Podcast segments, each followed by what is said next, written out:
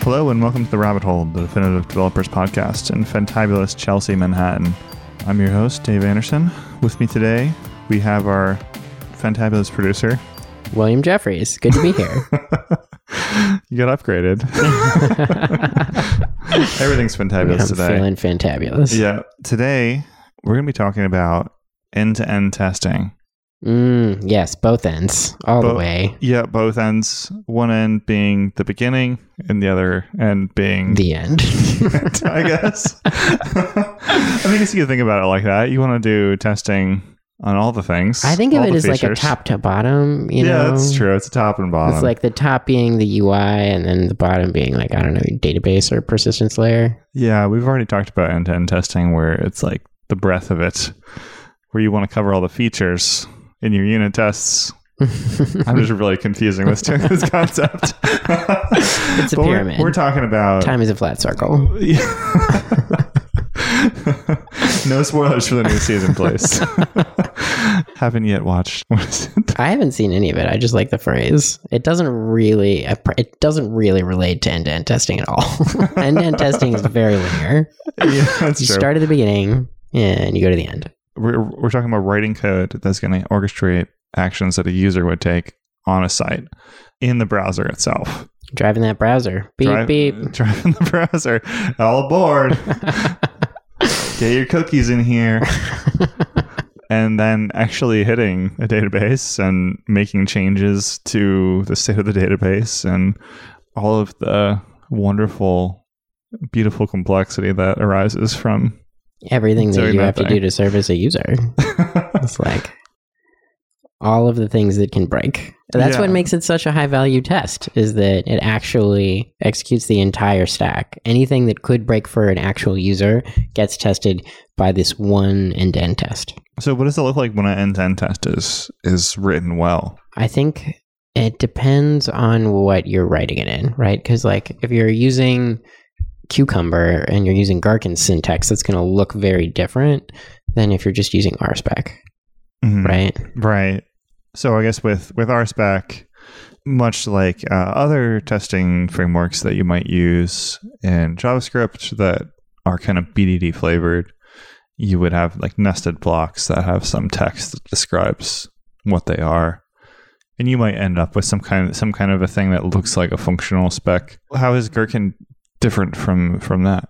Yeah, I, I think with Gherkin, you're taking an extra step and you're taking the time to write out what it is that your test does in plain English. Given I am a admin, when I go on go to my homepage, then I see the admin panel. It's not really code; it's English, and Right. then under the hood, you have to implement definitions for each one of those steps. And it's all in one place. Like you just put all those definitions in a text file somewhere. Yeah, you have to figure out how to organize your step definitions, which is always a nightmare. so like the unification of those step definitions is separate from the actual like Yeah, you get thing like you're trying to feature file, and then the feature file has a collection of scenarios in it, mhm. and then each one of those scenarios describes a flow through the browser. Uh, assuming it's a browser that you're testing, which I mean, as web developers, that's kind of what we're familiar with. Right yeah i mean i guess like it's just a way to write a test so you could write it for even like a unit of code like a class or some kind of uh api Yeah, but- yeah. It sounds it literally insane to do a unit test with Gherkin syntax. Like, so i guess i'd be doing it wrong if i was using it to unit test you- my yeah, code I mean, it would technically run. It would work. the code would compile. and i'd have a test which is maybe better than not having a test That's true. yeah That's true. so you'd be coming out ahead in that sense but yeah. well, there's a lot of there's a lot of overhead to it. Yeah, yeah, there's a ton of overhead. You have to maintain that extra code. You have to maintain English, which is harder to maintain than regular code. Yeah, Editors are not built for that. yeah. I've not I've not worked much with Gherkin syntax.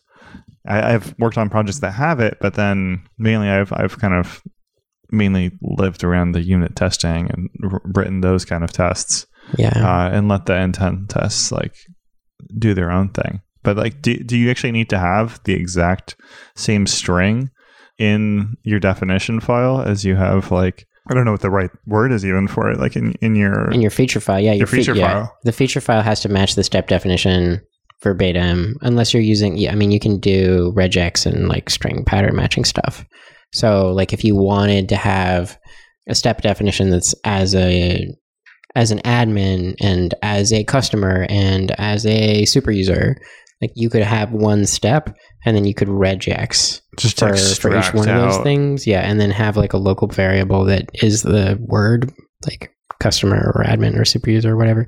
And then you could dynamically change the behavior of that one step if you wanted to refactor and reuse your step. It sounds super powerful. Yeah, definitely. It's a great, I mean, it's very flexible. I think you have to ask yourself why you want this tool though, because Yeah, I think it gets used for the wrong reasons often. yeah. Like, what are the outcomes? That that's really what why we should be writing code. Like, we should be writing code, not just to write code. I mean, it is fun. but we also got to get paid. That's true. We gotta get paid. Okay. Well, uh, they'll, they'll pay you even if it doesn't do so.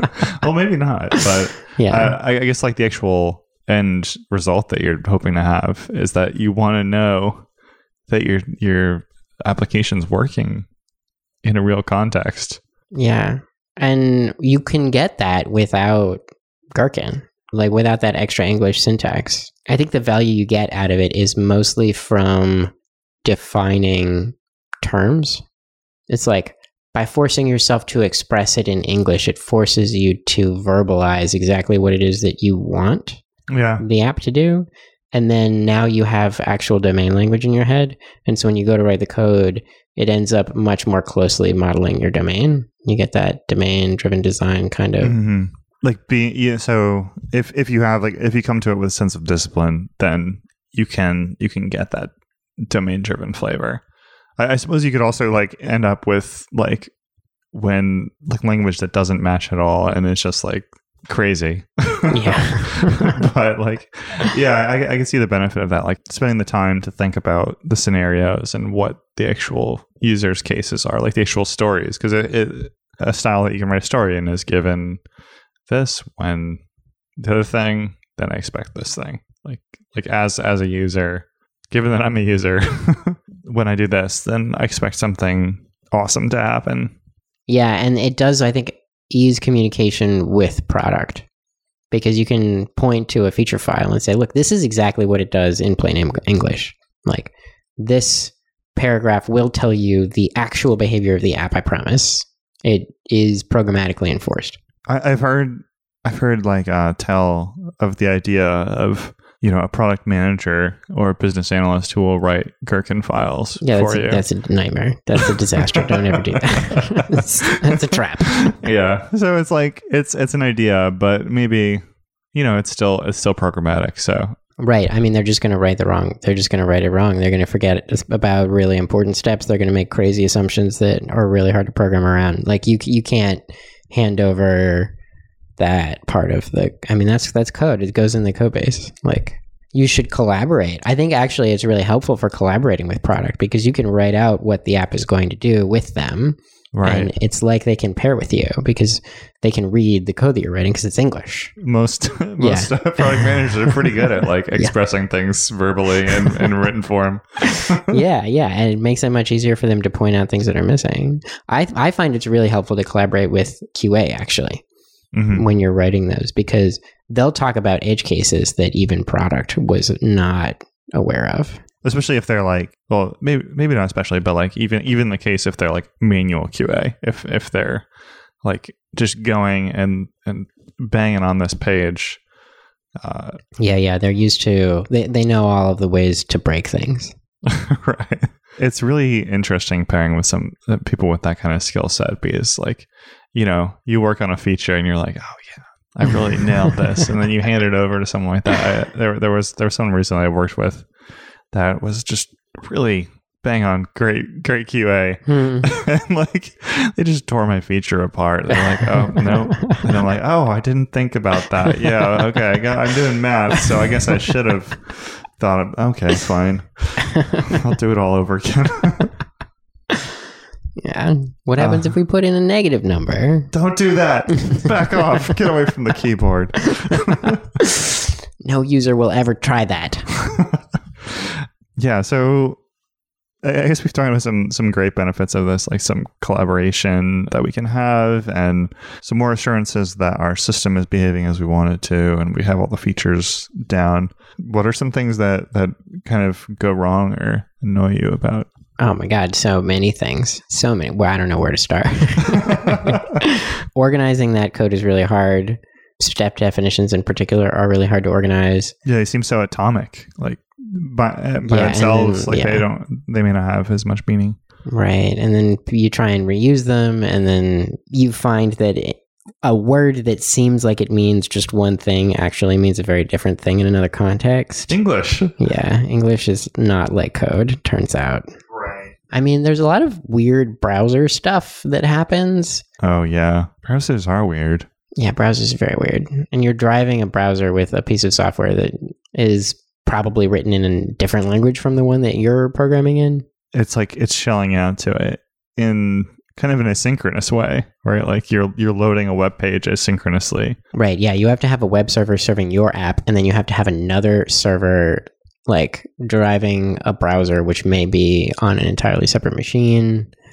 There's a lot of moving parts. Yeah, And then browsers are just often non deterministic. Like they're making a bunch of asynchronous calls when they're loading the page. If you have a front end, if you have a, like a single page app, and there's a lot of JavaScript, a lot of times things load in a different order every time you refresh the page. Yeah, So I, I was I was looking at some tweets the other day about like React, the like the React framework, and uh, they were talking about how there are not guarantees about certain aspects of behavior of a render. Like something may happen one time, multiple times, or not at all.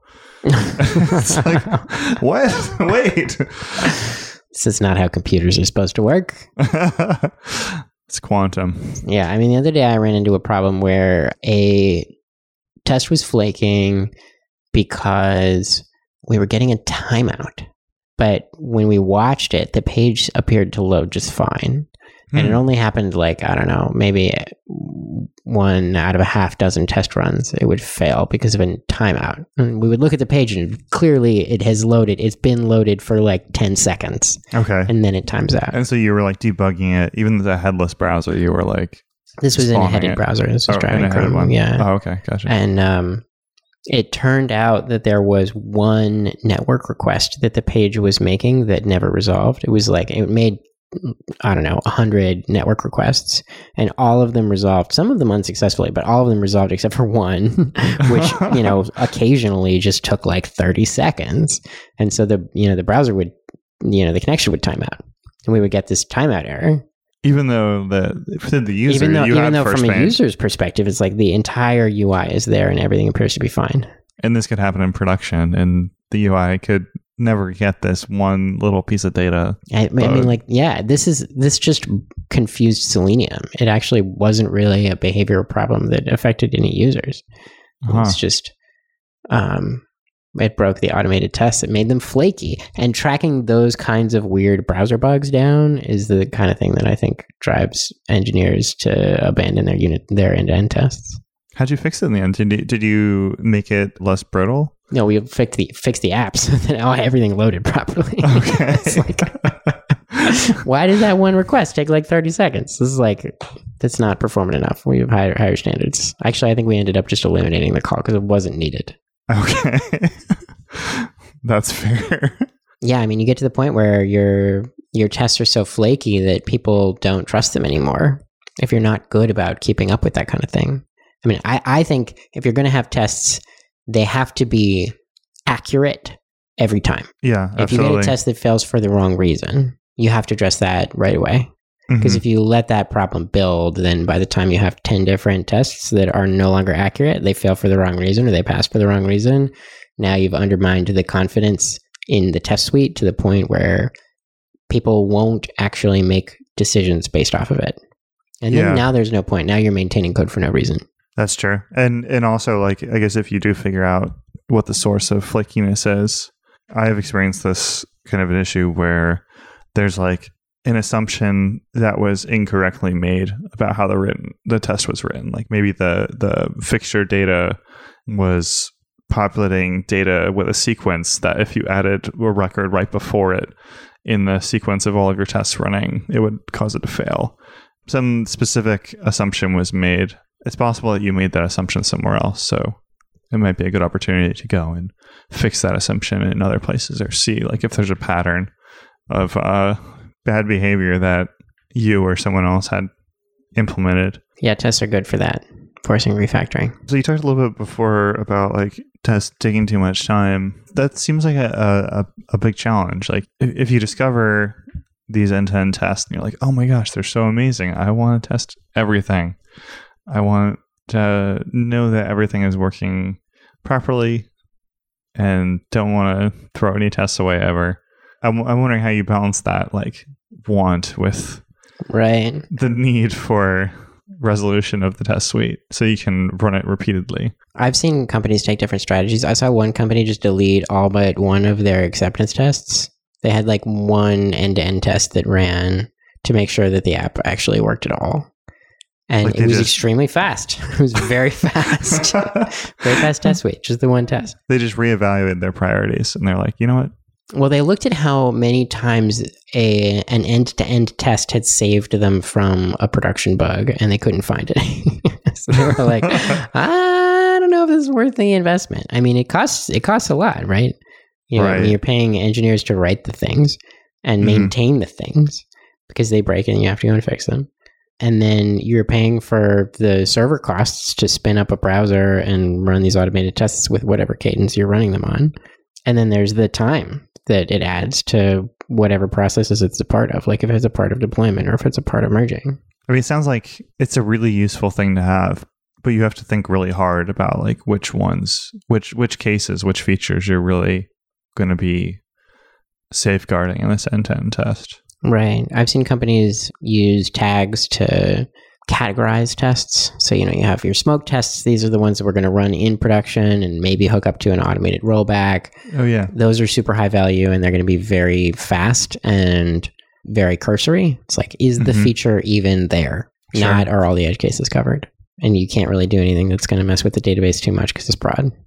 And then, you know, you can tag things for a specific feature. Mm-hmm. So if you want to test one specific feature, maybe that's the feature you're currently deploying, or it's a particularly high value critical feature. Yeah. And then you can have like a regression tag for all of the stuff that you want to run when you want to see if anything is broken in a while. So we are talking a little bit before about how browsers can be a little bit unreliable. But if you're a publicly available website, you can't control which browser people are accessing it with. Uh, how do you just uh, decide which ones you do the tests with. Right. Yeah. Your browser support matrix. Which ones do you care about? I mean, hopefully you have analytics and you know what percentage of your users are on which platform. Uh, yeah, that always helps. Like, kind of having an informed decision about that. Right. Because, I mean, your user base might be really into Firefox, or it might be a bunch of people who are stuck on corporate networks that restrict them to Internet Explorer 6 or yeah, something awful. Firefox 42. Yeah, it takes it takes a certain amount of boldness to just be like, we will not support anything but Chrome. Yeah. Only the finest Chrome's allowed on this website. yeah, it's a great power move. I love that. Yeah, but, they, so but it's a strong endorsement too of your favorite browser. I mean, as a developer, I, I support it. Although, like, there are real financial implications of you know not supporting a browser not supporting it well yeah and if your platform gets to be less popular if your browser gets to be less popular then you could be missing out on major market share yeah I've, down the road I, have worked on like a you know e-commerce site where they had that kind of metrics like they knew how many people were on those crusty ie platforms and they could do nothing about it. They oh, just so kept crusty. on they kept on coming back. They wouldn't upgrade their browsers. But like we're cutting when, you off man. But then when there was a problem like with with something that supported uh, or was was needed on those older browsers they actually saw like a financial impact because they were tr- they were tracking it. They saw that conversions were down with this particular browser and it had a real impact on the bottom line. They're like i guess it makes financial sense to support this crusty browser. Mm, yeah.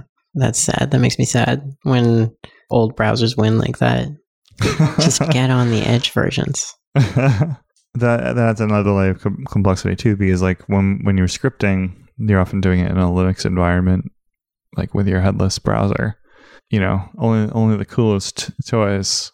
But then if if you're doing like IE eight or nine, Yeah, then you got to test with it. I mean, if you want an automated test and cover your full browser support matrix, including IE, then you're going to need a VM that can run Internet Explorer and a Selenium node that connects to it.